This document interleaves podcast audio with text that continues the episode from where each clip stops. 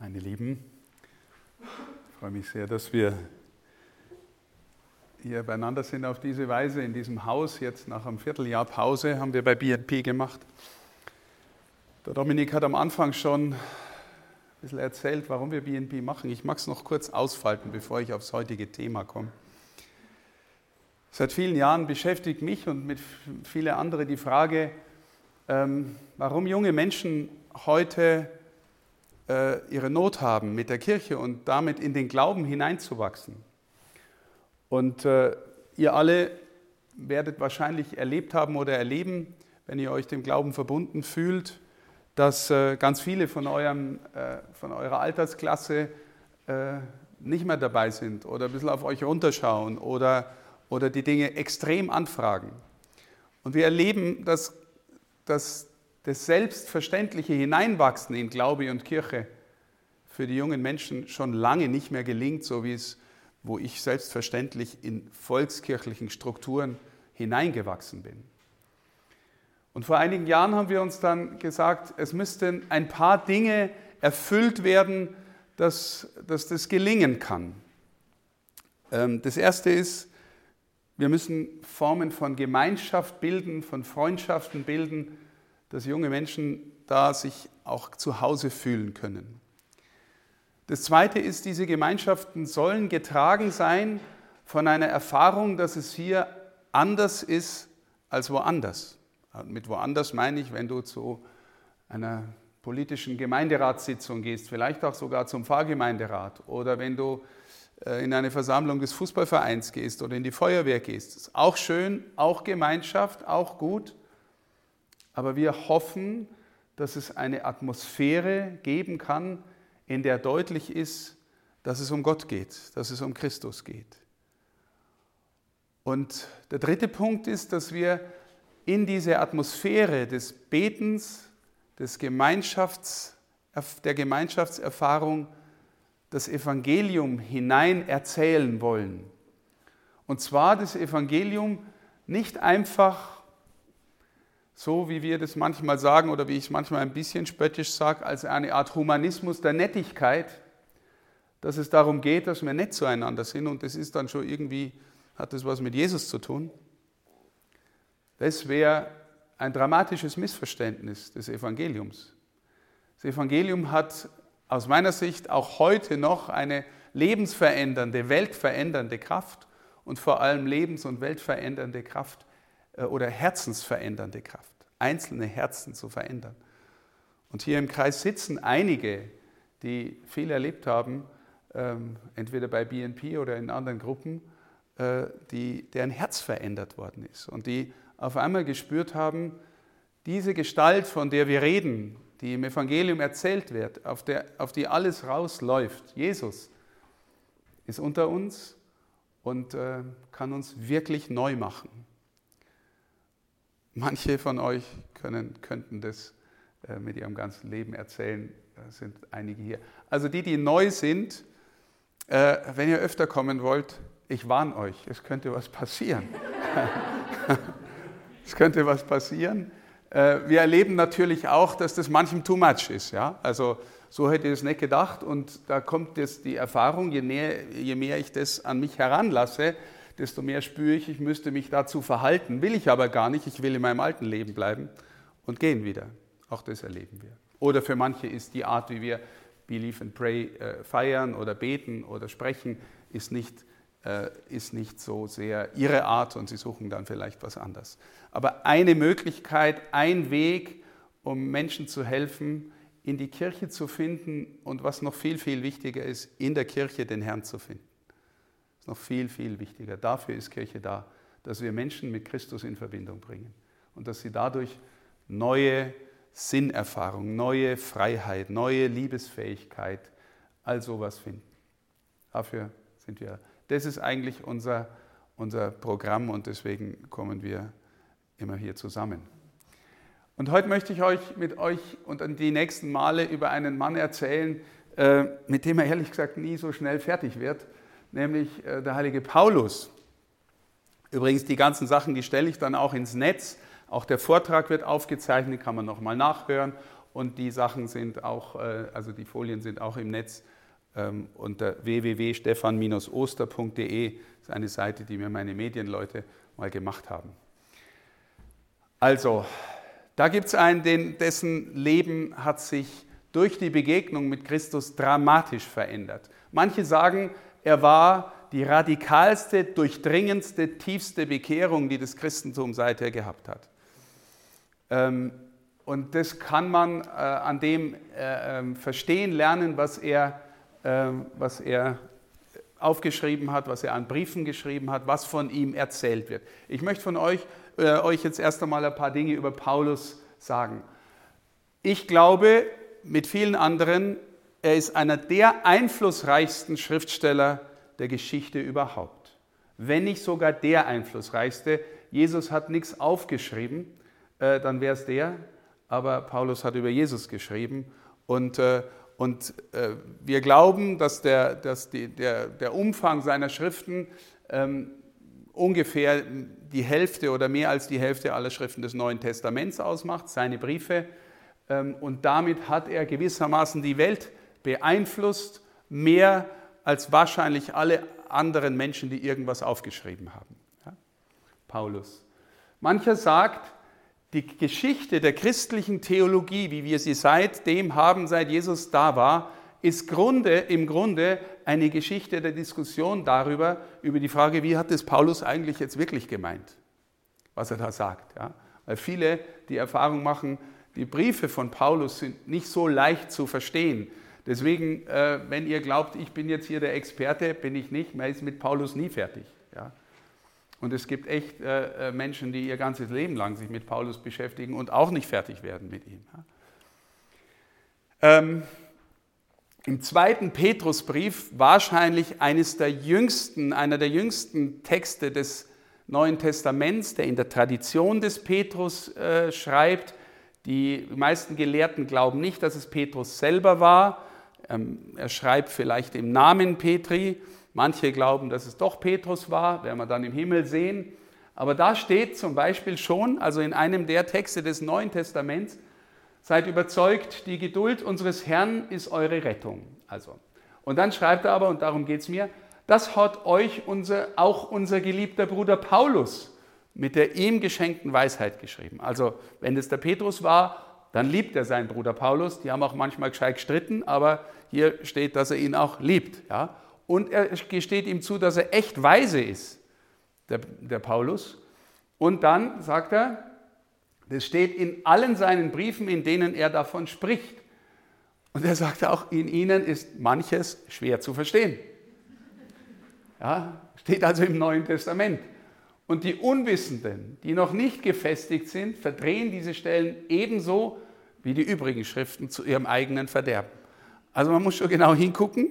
Aber was an der Stelle auch besonders ist, schon gewissermaßen am Ende der Zeit des Aufschreibens oder der, der Schriften, die wir als kanonisch im Neuen Testament sehen, also der Korpus von den Schriften, die alle noch zum Neuen Testament gehören, schon da gibt es offensichtlich eine Sammlung der Briefe des Paulus, die unter die autoritativen Schriften gerechnet werden, also die zu sowas wie heiliger Schrift gerechnet werden. Ja. Das heißt, die haben schon kapiert, der Junge hat was kapiert und er hat uns was geschrieben, was echt wichtig ist, dass wir das aufheben. Weil da verstehen wir mehr darüber, wer Jesus ist und wer Gott ist und wie der ist. Ja.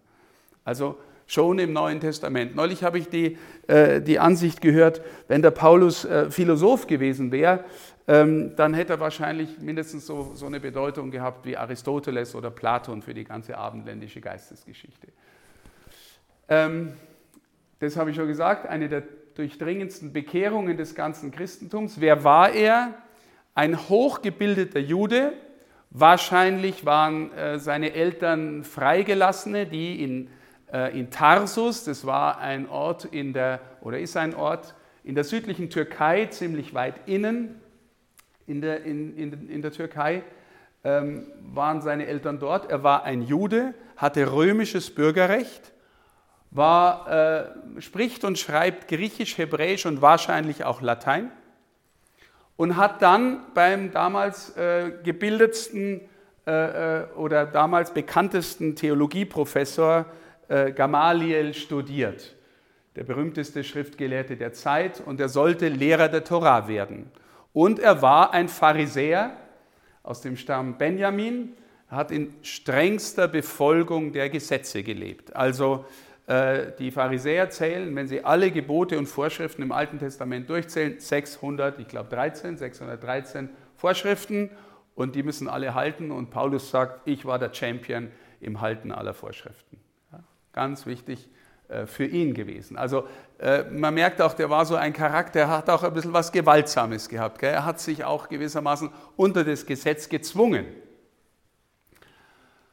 Lernt auch des Handwerks des Zeltmachers, damit er sich unterwegs auf seinen Missionsreisen ähm, Geld verdienen kann. Also und vor allem, und das sagt er auch in seinen Texten, dass er unabhängig von dem Gehalt der Menschen oder was die ihm geben, das Evangelium verkünden kann. Also äh, sein, er, er will nicht dafür bezahlt werden, dass er das Evangelium verkündet, sondern er ist Zeltmacher und verdient sich dadurch sein Geld. Wahrscheinlich war das echt eine sehr anstrengende Existenz, ein Handwerk in der Antike, Tagelöhner vielleicht, wo ich hinkomme, kann ich euch helfen, kriege ein bisschen Geld und abends kommen sie dann oder er geht in die Synagoge zum Missionieren oder geht auf den Marktplatz und erzählt den Leuten vom Evangelium. Er nennt sich Paulus. Ihr, ihr kennt das Sprichwörtliche vom Saulus zum Paulus. Das, die Apostelgeschichte erzählt erst seine Bekehrung unter dem Stichwort Saulus und später heißt er dann Paulus. Ob das wirklich was mit seiner Bekehrung zu tun hat, das zweifeln die Exegeten, die, die Bibelwissenschaftler an. Aber es ist schon äh, irgendwie naheliegend, weil Paulus heißt eigentlich Pavulus. Die Lateiner wissen es, das ist der Kleine. Und, äh, und, wir, und er war wahrscheinlich auch nicht besonders groß. Äh, es gibt auch eine Stelle, wo die Leute sagen, der Paulus, der schreibt wuchtige Briefe, aber wenn er dann daherkommt, dann denkst du, was ist denn das für Grischberl so ungefähr, ne? auf Bayerisch gesagt. Also scheinbar wirkt er in seiner persönlichen Erscheinung nicht so wuchtig wie in seinen Briefen. Pavulus, Paulus, der Kleine, aber vielleicht auch eine, ich bin der Geringste unter allen Bekehrten, unter allen Aposteln, ähm, vielleicht auch also diesen Anklang äh, ähm, in dem Wort, in dem Namen Paulus. Er geht auf drei große Missionsreisen. Ab dem Kapitel 9 der Apostelgeschichte geht es im Grunde fast nur noch um Paulus. Äh, den Rest äh, bis Kapitel 28. Paulus wird in, endet in Rom. Er soll seinen Fall vor dem Kaiser deutlich machen und wird in Rom, so sagt es die Überlieferung, hingerichtet. Davon berichtet die Apostelgeschichte nichts mehr. Er hat das Attribut Schwert, weil er mit dem Schwert hingerichtet worden ist. Ja? Also geköpft wahrscheinlich. Und da gibt es diese schöne Geschichte in Rom, das Kloster, wo er geköpft worden ist, wo drei Quellen entsprungen sind, weil sein äh, Kopf da angeblich dreimal, äh, naja, äh, aufge... also er war extrem wild. Die Apostelgeschichte berichtet, er verfolgt mit Drohung und Mord, er wütet mit Drohung und Mord gegen die junge Gemeinde, gegen die Christen und Christinnen, die jetzt da an diesen angeblichen Messias glauben. Er hat mehrere Gefängnisaufenthalte. Wir haben mehrere Briefe, die aus den Gefängnissen äh, geschrieben werden. Also er leidet für seinen Herrn. Er überlebt Steinigung, Strafgeißelungen, Schiffbruch und wird am Ende mit dem Schwert hingerichtet. Er, ähm, das, das habe ich gerade schon gesagt, Corpus Paulinum hat man früher gezählt 14 Briefe, die zu diesem Korpus gehören, zu diesem Schriftkorpus. Ich habe jetzt hingeschrieben, inklusive Hebräerbrief, da hat man schon in der alten Kirche angezweifelt, ist der wirklich von Paulus? Weil erstens ist kein Brief, zweitens ist er nicht von Paulus, drittens ist er nicht an die Hebräer. Ähm, also, es, also wahrscheinlich ist der Hebräerbrief nicht von ihm. Ähm, aber die anderen Schriften, da gibt es dann auch, die neuere Forschung sagt, sieben Schriften sind auf jeden Fall von Paulus und dann gibt es noch sechs weitere, die vielleicht Deuteropaulinen sind, also die irgendwie Menschen schreiben, die sich auf Paulus berufen. Ganz ehrlich gesagt, jetzt, es gibt wieder eine Wende in der Forschung. Viele sagen jetzt wieder, nee, wir glauben doch, dass auch der Epheser und der Kolosserbrief von Paulus sind, weil die Argumente sprechen jetzt doch wieder dafür und so weiter. Also dann hätten wir 13 echte äh, Texte, die von Paulus kommen. Seine Bekehrung, und das ist jetzt wirklich auch nochmal erstaunlich, wird alleine in der Apostelgeschichte dreimal ausführlich erzählt. Weiß nicht, ob euch das bewusst ist, wer schon mal die Apostelgeschichte von vorn bis hinten gelesen wird. Dreimal wird die Apostelgeschichte von Lukas, der der Autor ist, erzählt. Ausführlich, ja, was ihm da passiert ist. Also, und wir haben auch, es gibt nicht so viele Heilige, die in der katholischen Kirche zwei Festtage haben. Ja, die Mutter Gottes natürlich viele, die spielt in der Champions League, aber äh, dann gibt es noch Johannes den Täufer, da haben wir sein Martyrium und seine Geburt. Und dann haben wir äh, den Paulus. Und der hat Peter und Paul am 29. Juni und er hat äh, Bekehrung des, Pauli, äh, des Paulus am 25. Januar. Eigentlich für die Kirche ein echt wichtiger Tag. Wisst ihr, manchmal glaube ich, wenn der Paulus nicht losgezogen wäre und verkündet hätte, dann würden wir vielleicht auch noch davon irgendwie unter, die, äh, unter der Eiche sitzen und drumherum tanzen und, und die Trommeln schlagen und die Eiche anbeten. Weiß ich nicht. Ne? Also ein bisschen steil gesagt, aber der Paulus war echt äh, äh, äh der Monstermissionar. Also äh, der brennende Eifer in der Verfolgung die Christ, gegen die Christen wird von Gott verwandelt zum unermüdlichen Eifer für Christus. Ich, die, die, Bekehrungsgeschichte einfach nur ganz kurz. Er stürzt zu Boden. Eine Stimme sagt zu ihm auf dem Weg nach Damaskus in der Apostelgeschichte 9, Saul, Saul, warum verfolgst du mich? Mich beschäftigt immer wieder in der letzten Zeit, warum er mich sagt. Ja.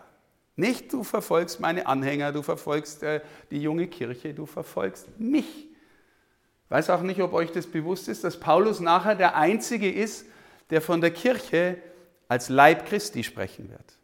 Die Kirche ist der Leib Christi. Steht nicht bei den anderen, steht bei Paulus. Warum verfolgst du mich? So, und dann äh, fragt er, wer bist du Herr? Und die Stimme sagt, ich bin Jesus, den du verfolgst. Paulus bekommt dann die Anweisung, nach Damaskus zu gehen. Dort werde ihm gesagt, was er tun soll. Er kann nicht sehen, er isst und trinkt nichts für drei Tage. Wahrscheinlich sind die drei Tage auch irgendwie ein bisschen in Anlehnung an Drei Tage, am dritten Tag ist die Auferstehung des Herrn. Ähm, auch der Lukas schreibt in solchen Bezügen, dass er Dinge symbolisch sagt. Aber wisst ihr, wir sagen manchmal, da wird dir Hören und Sehen vergehen, wenn du irgendwie bestimmte Dinge erlebst, die dein Denken, dein Herz umdrehen. Da wird dir Hören und Sehen vergehen. Und Paulus vergeht buchstäblich das Sehen und er wird nachher sagen, dass er jetzt Christus anders sieht, als er ihn vorher gesehen hat. Und das verändert für ihn alles. Alles. Ne? Das ist die dramatischste Veränderung, ähm, die, die die Kirchengeschichte kennt, jetzt so zumindest am Anfang. Hananias ist dann der Mann, der vom Herrn angewiesen wird, in Damaskus zu Saul zu gehen, die Hände aufzulegen, denn dieser sei das auserwählte Werkzeug. Er werde das Evangelium zu den Heiden, zu den Königen und auch nach Israel tragen. Aber ähm, Paulus wird immer wieder darauf berufen, äh, äh, sich berufen, dass er zu den Heiden gesandt ist. Und nachher wird so Petrus zu den Juden, ich zu den Heiden. Ähm, er werde ihm aber auch zeigen, wie viel er leiden müsse um seines Namens willen. Dann, was ist der, die Botschaft des Paulus? Warum sitzt er so oft im Gefängnis? Weil nett war er auch. Ne? Die Liebe Christi drängt uns und er hat auch den anderen geholfen. Warum wird er dauernd eingesperrt? Warum wird er am Schluss geköpft? Ja, wahrscheinlich deswegen, weil sein immer und immer wiederholtes Bekenntnis ist, Kyrios ist Jesus Christus. Jesus ist der Kyrios. Jesus ist der Herr. Wir beten Kyrie eleison. Und das war, und, äh, also, und er sagt es mit einer Deutlichkeit, die klar macht, niemand anders ist der Kyrios in deinem Leben. Ich habe jetzt einen Herrn, nicht der Kaiser, den manche zu der Zeit auch schon anbeten. Kein weltlicher Herr, kein Sklavenhalter. Kyrios ist Jesus. Ja, das ist gefährlich für eine Gesellschaft, die den Kaiser als Kyrios anbetet. Wahrscheinlich war das der Hauptgrund. Natürlich auch innerreligiöse Streitigkeiten. Die, ähm, seine jüdischen Geschwister haben natürlich ihn für einen Heretiker gehalten, haben Angst gehabt, dass er ihnen die Leute wegnimmt, so wie er vorher Angst gehabt hat, dass die Leute vom Judentum zum Christentum äh, überlaufen, zu, an, äh, zu, zu Messias, zum Vermeintlichen. Zunächst mal, was waren eigentlich die Hauptgründe, dass der Paulus den ähm, äh, Jesus und die Kirche verfolgt? Die Gelehrten sagen, es gibt ungefähr drei, also es gibt viele und viele Diskussionen darüber, aber ich habe mal die drei aufgelistet. Paulus der, der das Gesetz so genau beachtet. Jede Vorschrift einhält. Warum beachtet es? Weil Gott im Alten Testament sagt, die Beachtung der Vorschriften hält dich im Bund. Ja? Wenn du den Bund halten willst, den Gott mit dir schließt, mit dem Volk Israel und deswegen auch mit dir, um drin zu bleiben, musst du das Gesetz beachten.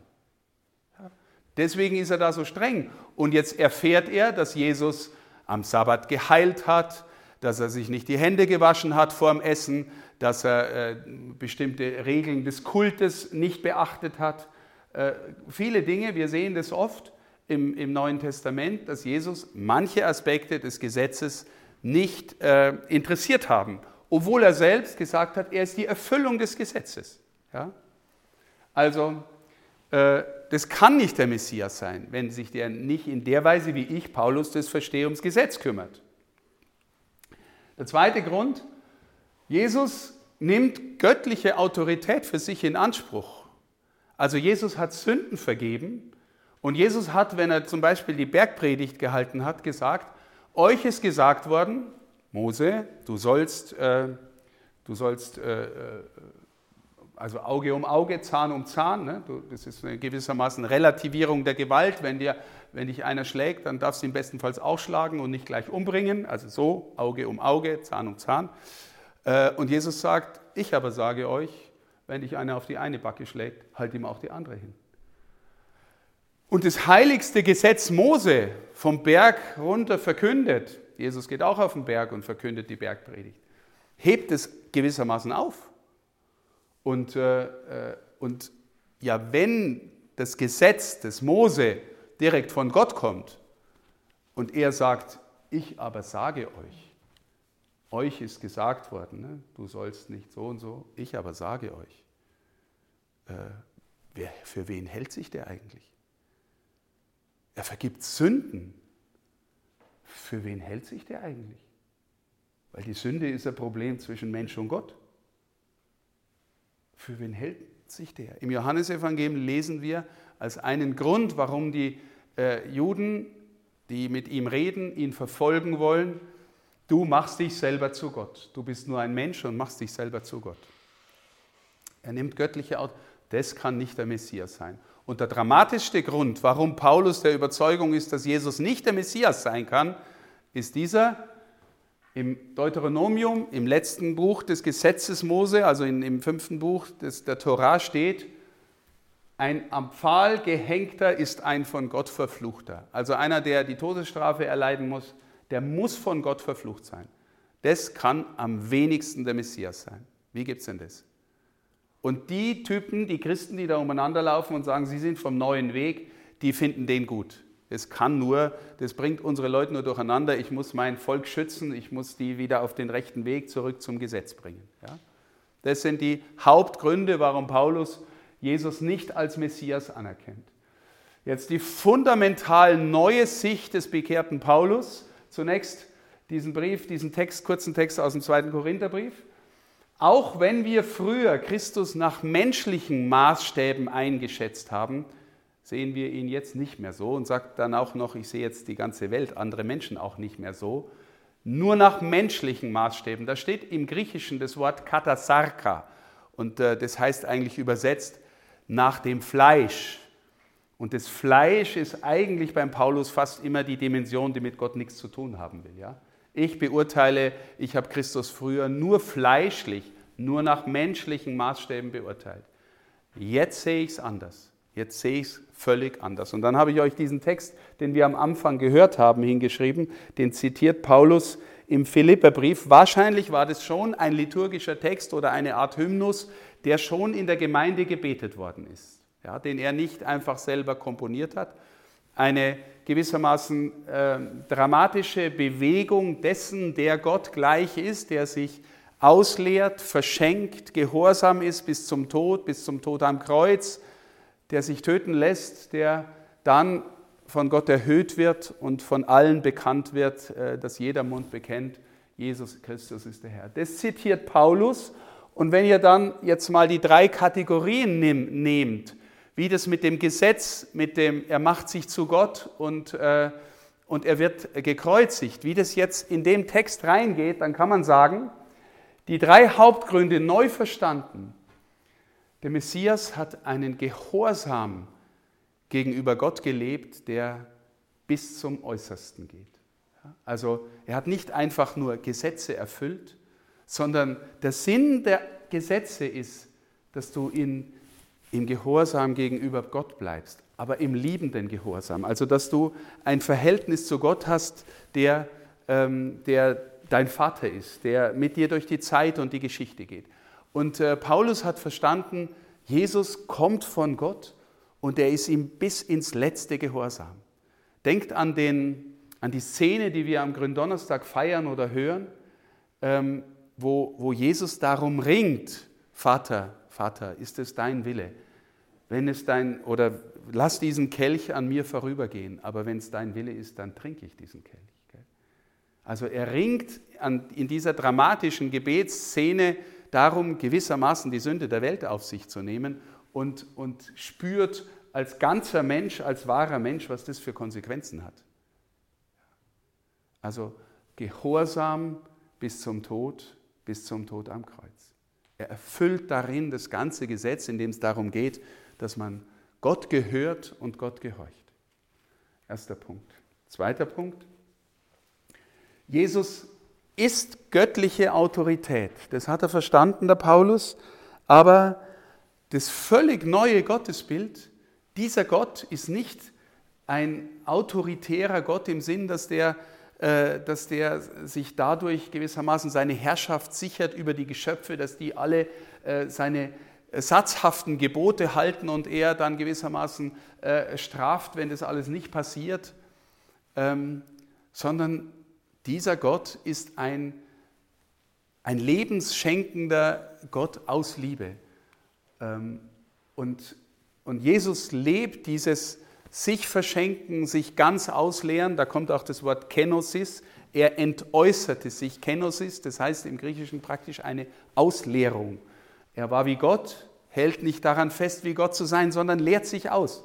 Er, er verströmt sich, er verschenkt sich bis zum Äußersten und Paulus hat verstanden, dass Gott wirklich so liebt, dass, dass, dass Jesus äh, gewissermaßen so weit runtergehen kann, so absteigen kann.